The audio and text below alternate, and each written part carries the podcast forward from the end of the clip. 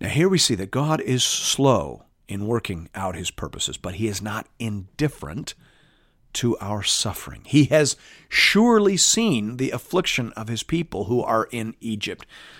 These two truths must always go together. If God were slow to see and slow to act, that would be intolerable. But rest assured, God sees, God knows, and when the time is right, God will act. God will stir the pot and begin to work his purposes of redemption.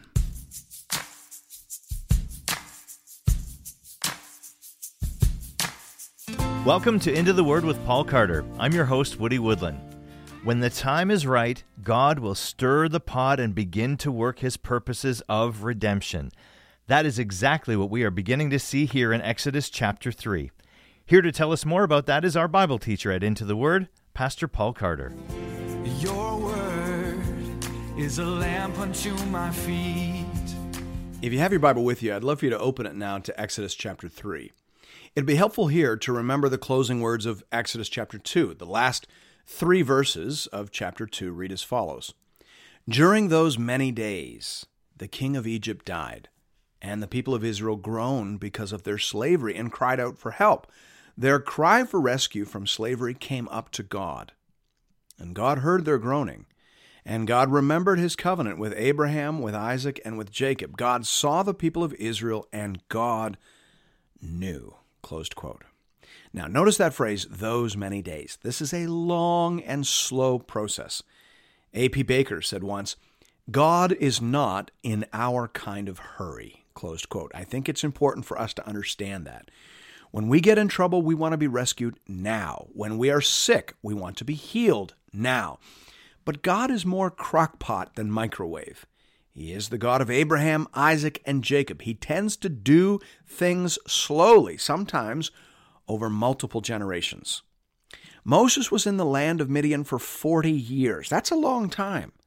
That's a long time for the Israelites to be suffering the terrible plans and oppressions that we read about in chapter 2.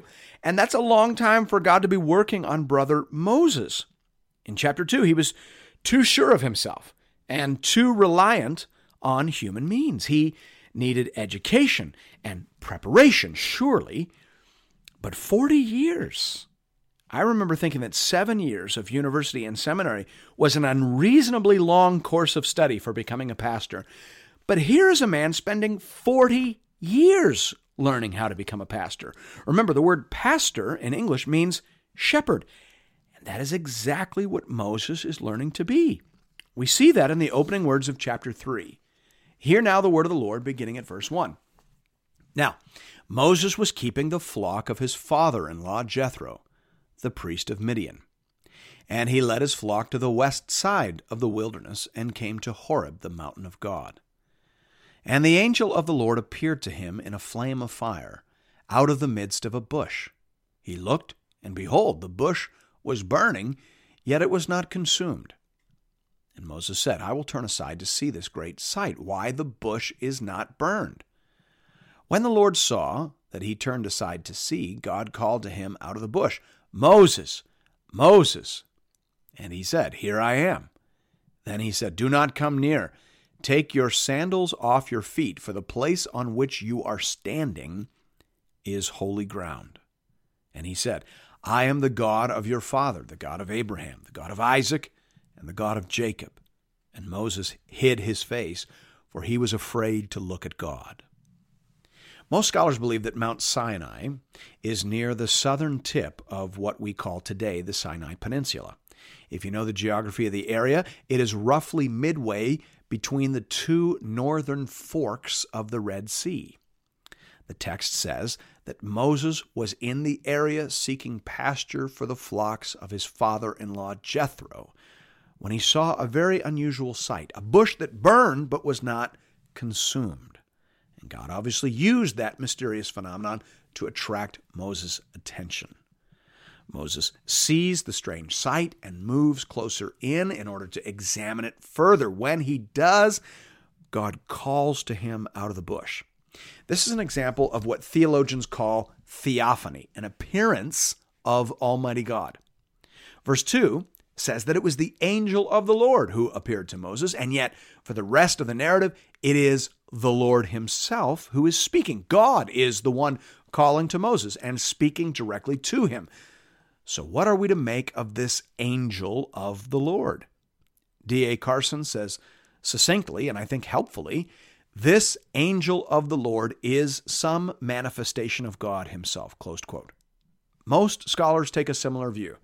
So, A.B. Davidson, for example, says, This angel is not a created angel. He is Jehovah himself in manifestation, identical with Jehovah, although also different. Closed quote. And of course, as soon as you use a phrase like identical with God, although also different, you begin wondering whether this angel of the Lord should be thought of as a pre incarnate appearance of Jesus Christ. And many scholars go that route. For our purposes, it is enough to say that it is God Himself speaking to Moses, the all powerful and omnipresent one. However, because He chose to appear in a particular location for purposes of revelation, it was therefore appropriate and necessary, given Moses' limitations, for him to do so by means of a recognizable representative. We should probably also just notice that this is the first use of the word holy in the Old Testament. In the book of Genesis, we get the concept of holy time with the Sabbath, but here we get the idea of holy space. Moses is told to recognize that through the relatively simple gesture of removing his sandals. Lastly, we should also notice here that Moses is not receiving a message from a new God. God makes that clear. He says that he's the same God who appeared formally to the patriarchs, Abraham, Isaac, and Jacob. So this is more information about the same God. And that's how your Bible is put together. This is what theologians refer to as progressive revelation. The revelation is consistent and cumulative. That is true from stage to stage within the Old Testament, but it is also true as we move from the Old Testament to the New Testament. R. Alan Cole says helpfully here In its day, the Mosaic revelation, while a fulfillment of patriarchal promises, was as new and shattering to Israel as the coming of the Messiah was later to prove to be. Closed quote. So, this is a major turn of the dimmer switch, you might say, that greatly increases the clarity with which the Israelites are seeing and understanding God. Pastor Paul, I want to jump in here if I can because I've always been interested in this.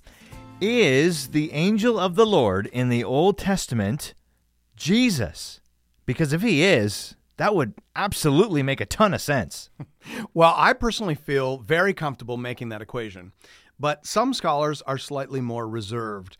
Bible commentators in general are pretty cautious, so they will usually state the facts and point out the details, but often they'll be a little bit hesitant to point out what I think we would consider some pretty obvious implications. Right, but the implications here are pretty obvious, aren't they? yes, but only on the other side of the cross, only as we're looking backwards through the lens of the New Testament at these stories. So, to be clear, I don't think that Moses was thinking in his mind as this happened, there must be at least two persons within the Godhead because God is, in some sense, omnipresent, and yet here, in some tangible form, he's speaking to me as God and yet as something distinct from God. That, to me, constitutes the beginnings of an argument for the Trinity. I don't think Moses is thinking that. But I can't help but think that, reading from my perspective as a New Testament believer. So I, I, do think that this is one of those shadowy encounters that looks pretty clear to us in the light of New Testament revelation. And there are a couple of these stories in the Old Testament. We talked about this before back in Genesis, didn't we? Yeah. In, in fact, that might be the most compelling example of them all. In Genesis 18, God comes to visit with Abraham, but the way the story is told is absolutely fascinating. So, verses 1 to 5 say, And the Lord appeared to him by the oaks of Mamre, as he sat at the door of his tent in the heat of the day. He lifted up his eyes and looked, and behold, three men were standing in front of him. When he saw them, he ran from the tent door to meet them and bowed himself to the earth and said, O Lord, If I have found favor in your sight, do not pass by your servant. Let a little water be brought, and wash your feet, and rest yourselves under the tree, while I bring a morsel of bread, that you may refresh yourselves. And after that you may pass on, since you have come to your servant. Close quote. So everything about that is interesting. The Lord appeared to Abraham in the form of three men. I mean, come on, that's got to mean something. I agree with you. I, I think that definitely means something. Everything in this story hints at something going on here. Abraham addresses them as my Lord. Mm. Later in the story, the three men separate. Two go down to Sodom and one stays behind, and the text refers to him as Yahweh.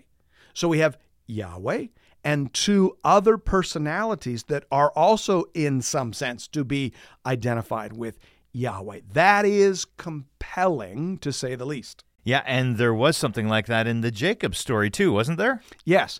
In Genesis 32 24, the Bible says, And Jacob was left alone, and a man wrestled with him until the breaking of the day. Okay, so a man wrestled with Jacob.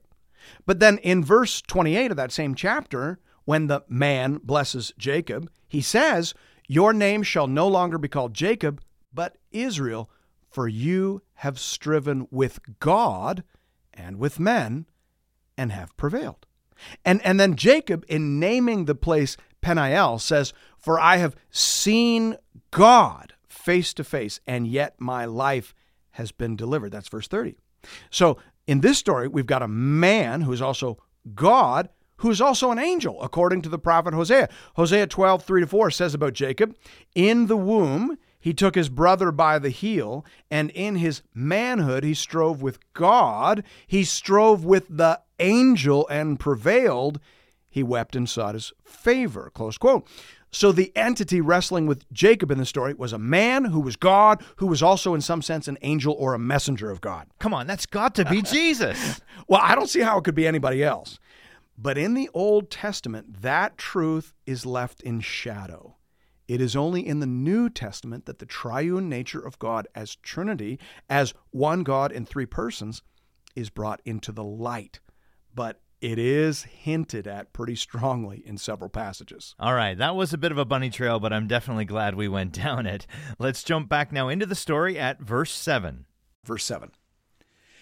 Then the Lord said, I have surely seen the affliction of my people who are in Egypt, and have heard their cry because of their taskmasters.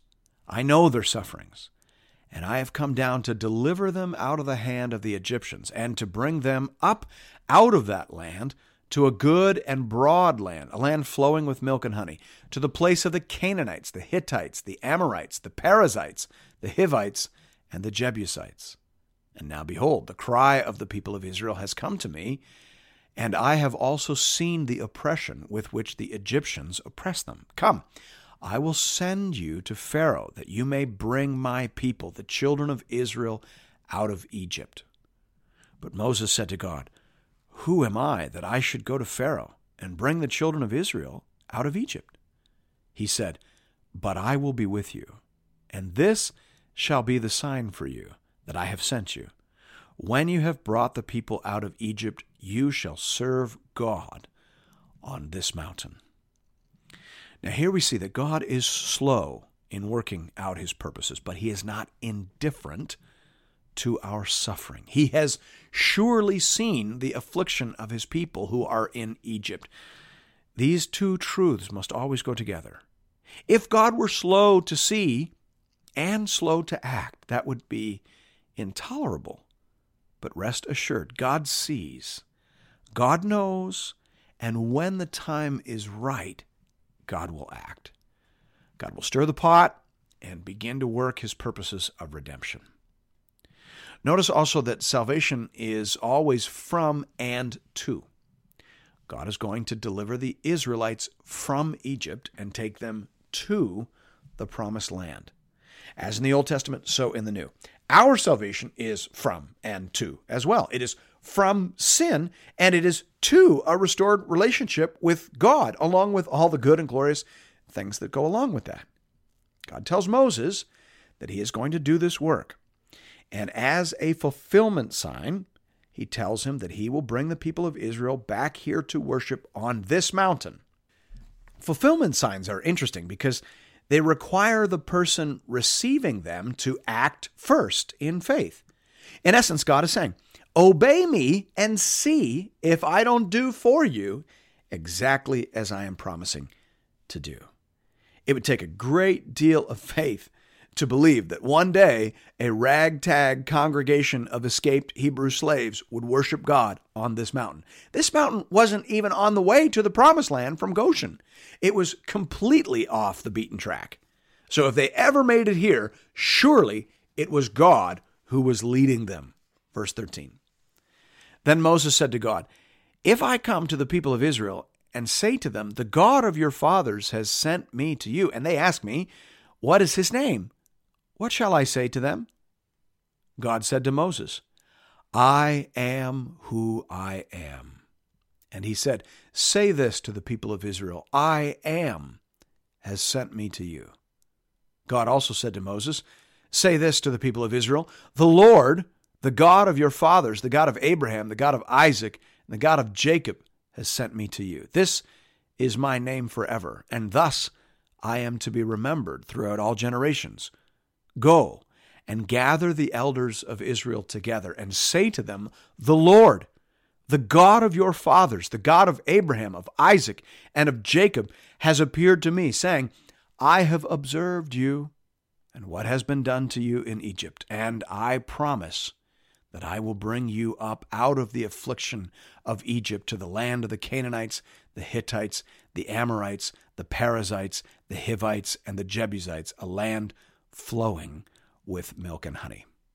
Now, this is not the first time that we encounter the name of God in the Bible. The name of God, Yahweh, appears in Genesis many times, but this is the first time that the name is explained.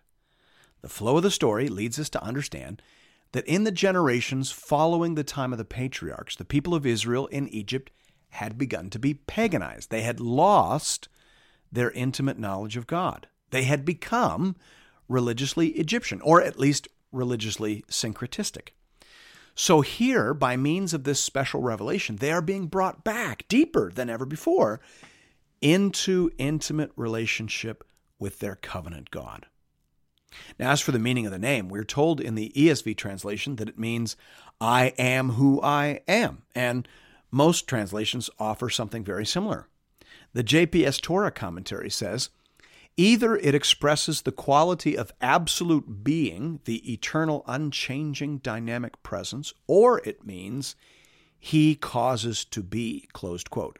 I suspect it intends to be understood in both senses. The name of God seems to be saying, I am the one who has existed forever and who has the power of life within himself.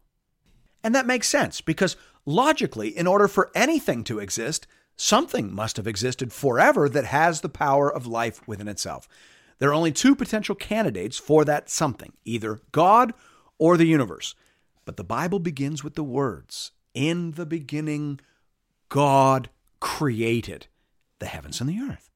So this name is consistent with that revelation. God is the one who has existed forever and who has the power of life within himself. And this God is now speaking to Moses and now moving to save his covenant people from cruel bondage. Verse 18 And they will listen to your voice, and you and the elders of Israel shall go to the king of Egypt and say to him, The Lord, the God of the Hebrews, has met with us. And now, please let us go a three days' journey into the wilderness that we may sacrifice to the Lord our God. But I know that the king of Egypt will not let you go unless compelled by a mighty hand. So I will stretch out my hand and strike Egypt with all the wonders that I will do in it. After that, he will let you go. And I will give this people favor in the sight of the Egyptians. And when you go, you shall not go empty, but each woman shall ask of her neighbor, and any woman who lives in her house, for silver and gold jewelry and for clothing, you shall put them on your sons and on your daughters. So you shall plunder the Egyptians.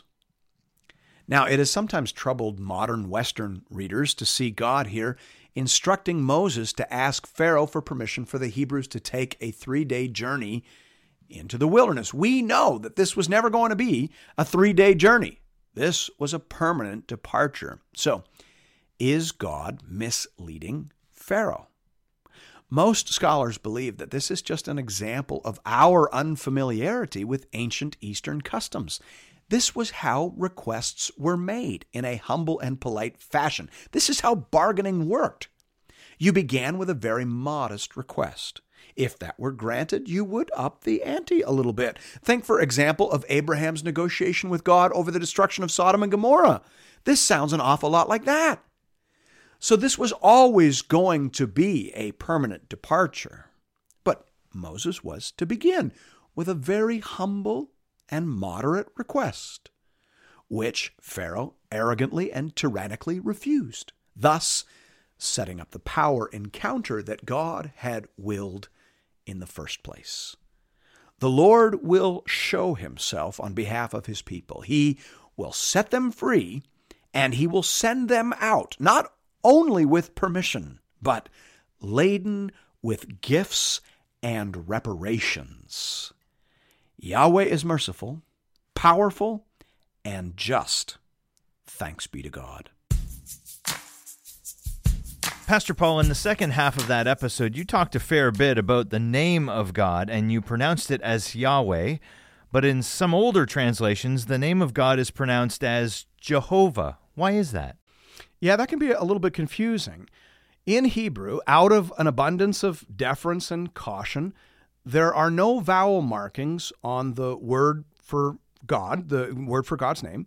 So we just have four consonants Yod, Chet, Wav, and Chet, which together are known as the Tetragrammaton. Around the 3rd century BC, the Jewish people stopped using the name for God in public worship replacing it with the more generic Adonai, which simply means Lord or Master. So, anytime you were reading the Torah and you saw those four consonants, you actually said the word Adonai. And then in the 6th century AD, it became common to put the vowel markings for Adonai around the consonants for Yahweh to help remind people how they were supposed to pronounce it. And that actually produced the Latinized pronunciation of Jehovah, the vowels from one word and the consonants from another. But the original pronunciation was actually closer to Yahweh. And so that is slowly becoming standard again in the academic world and also to some extent in the liturgy of the church. Hmm, cool. But I mean, how come most of our modern translations don't use either Jehovah or Yahweh in these stories? Yeah, that's, in my opinion, a bit of an unfortunate trend. The main modern English translations, so that would be the King James Version, the NIV, the NASB, and the ESV, all translated Yahweh as Lord following the ancient Jewish tradition. So in your Bible, when you see capital L, capital O, capital R, capital D, that is translating the word Yahweh, the personal name for God. And then when you see in your Bible capital L, but then small o r d, that is translating Adonai, the generic word for master or sovereign or Lord. But most of us fly right over that as we're reading our Bibles. And as a result, we miss the meaning of passages like this one we just read in Exodus 3. Now, some translations are getting away from that tradition and they are going back to translating the name as Yahweh. So, for example, the CSB, the Christian Standard Bible, does that for this passage. They have Exodus 3:15 this way. God also said to Moses, "Say this to the Israelites: Yahweh, the God of your fathers, the God of Abraham, the God of Isaac, and the God of Jacob, has sent me to you. This is my name forever. This is how I am to be remembered in every generation. So that makes it clear that in this passage, God is introducing himself to Moses in a more intimate way. He is saying, I want you to know my name. I am Yahweh, the creator and the redeemer of his people. Yeah, that makes a ton of sense. And I have to fully admit, I have read right over that capitalized L O R D, and I had no idea that it stood for Yahweh. So I think it would make things way clearer for people if we got back to that. And it isn't disrespectful to say God's name, is it? No, God tells us his name in this passage. If it was disrespectful for his people to say his name, then he wouldn't have told his people his name, but he did. I think that means that God wants us to be on intimate terms with him. As long as you say the name of God with love and respect, then I think that's absolutely fine. Now, what's important for us to notice here is that God shares his name and defines his name in terms of his coming work of redemption. He's, he's saying, I am Yahweh, and that means the God who saves. That's who I am. So, as we said in the program audio, the name itself seems to mean life or source of life, and the narrative attached to the name, which is the narrative of the Exodus, suggests that we should hear that not just in terms of physical life, but in terms of redeemed life. God creates us and He saves us so that we can live the lives we were originally intended to live. Thanks be to God. Amen. What a great explanation. I can't wait to hear more about that in the weeks and the episodes to come. As always, friends, if you're looking for more Bible teaching from Pastor Paul, you can find that over at the Into the Word website at intotheword.ca, or you can download the Into the Word app at the iTunes Store or on Google Play. You can also connect with Pastor Paul and with other Bible readers on the Into the Word Facebook page. Just enter Into the Word into the search bar. And we'll see you right back here next Sunday morning as we continue our journey together through the whole counsel of God. See you then. Your word is a lamp unto my feet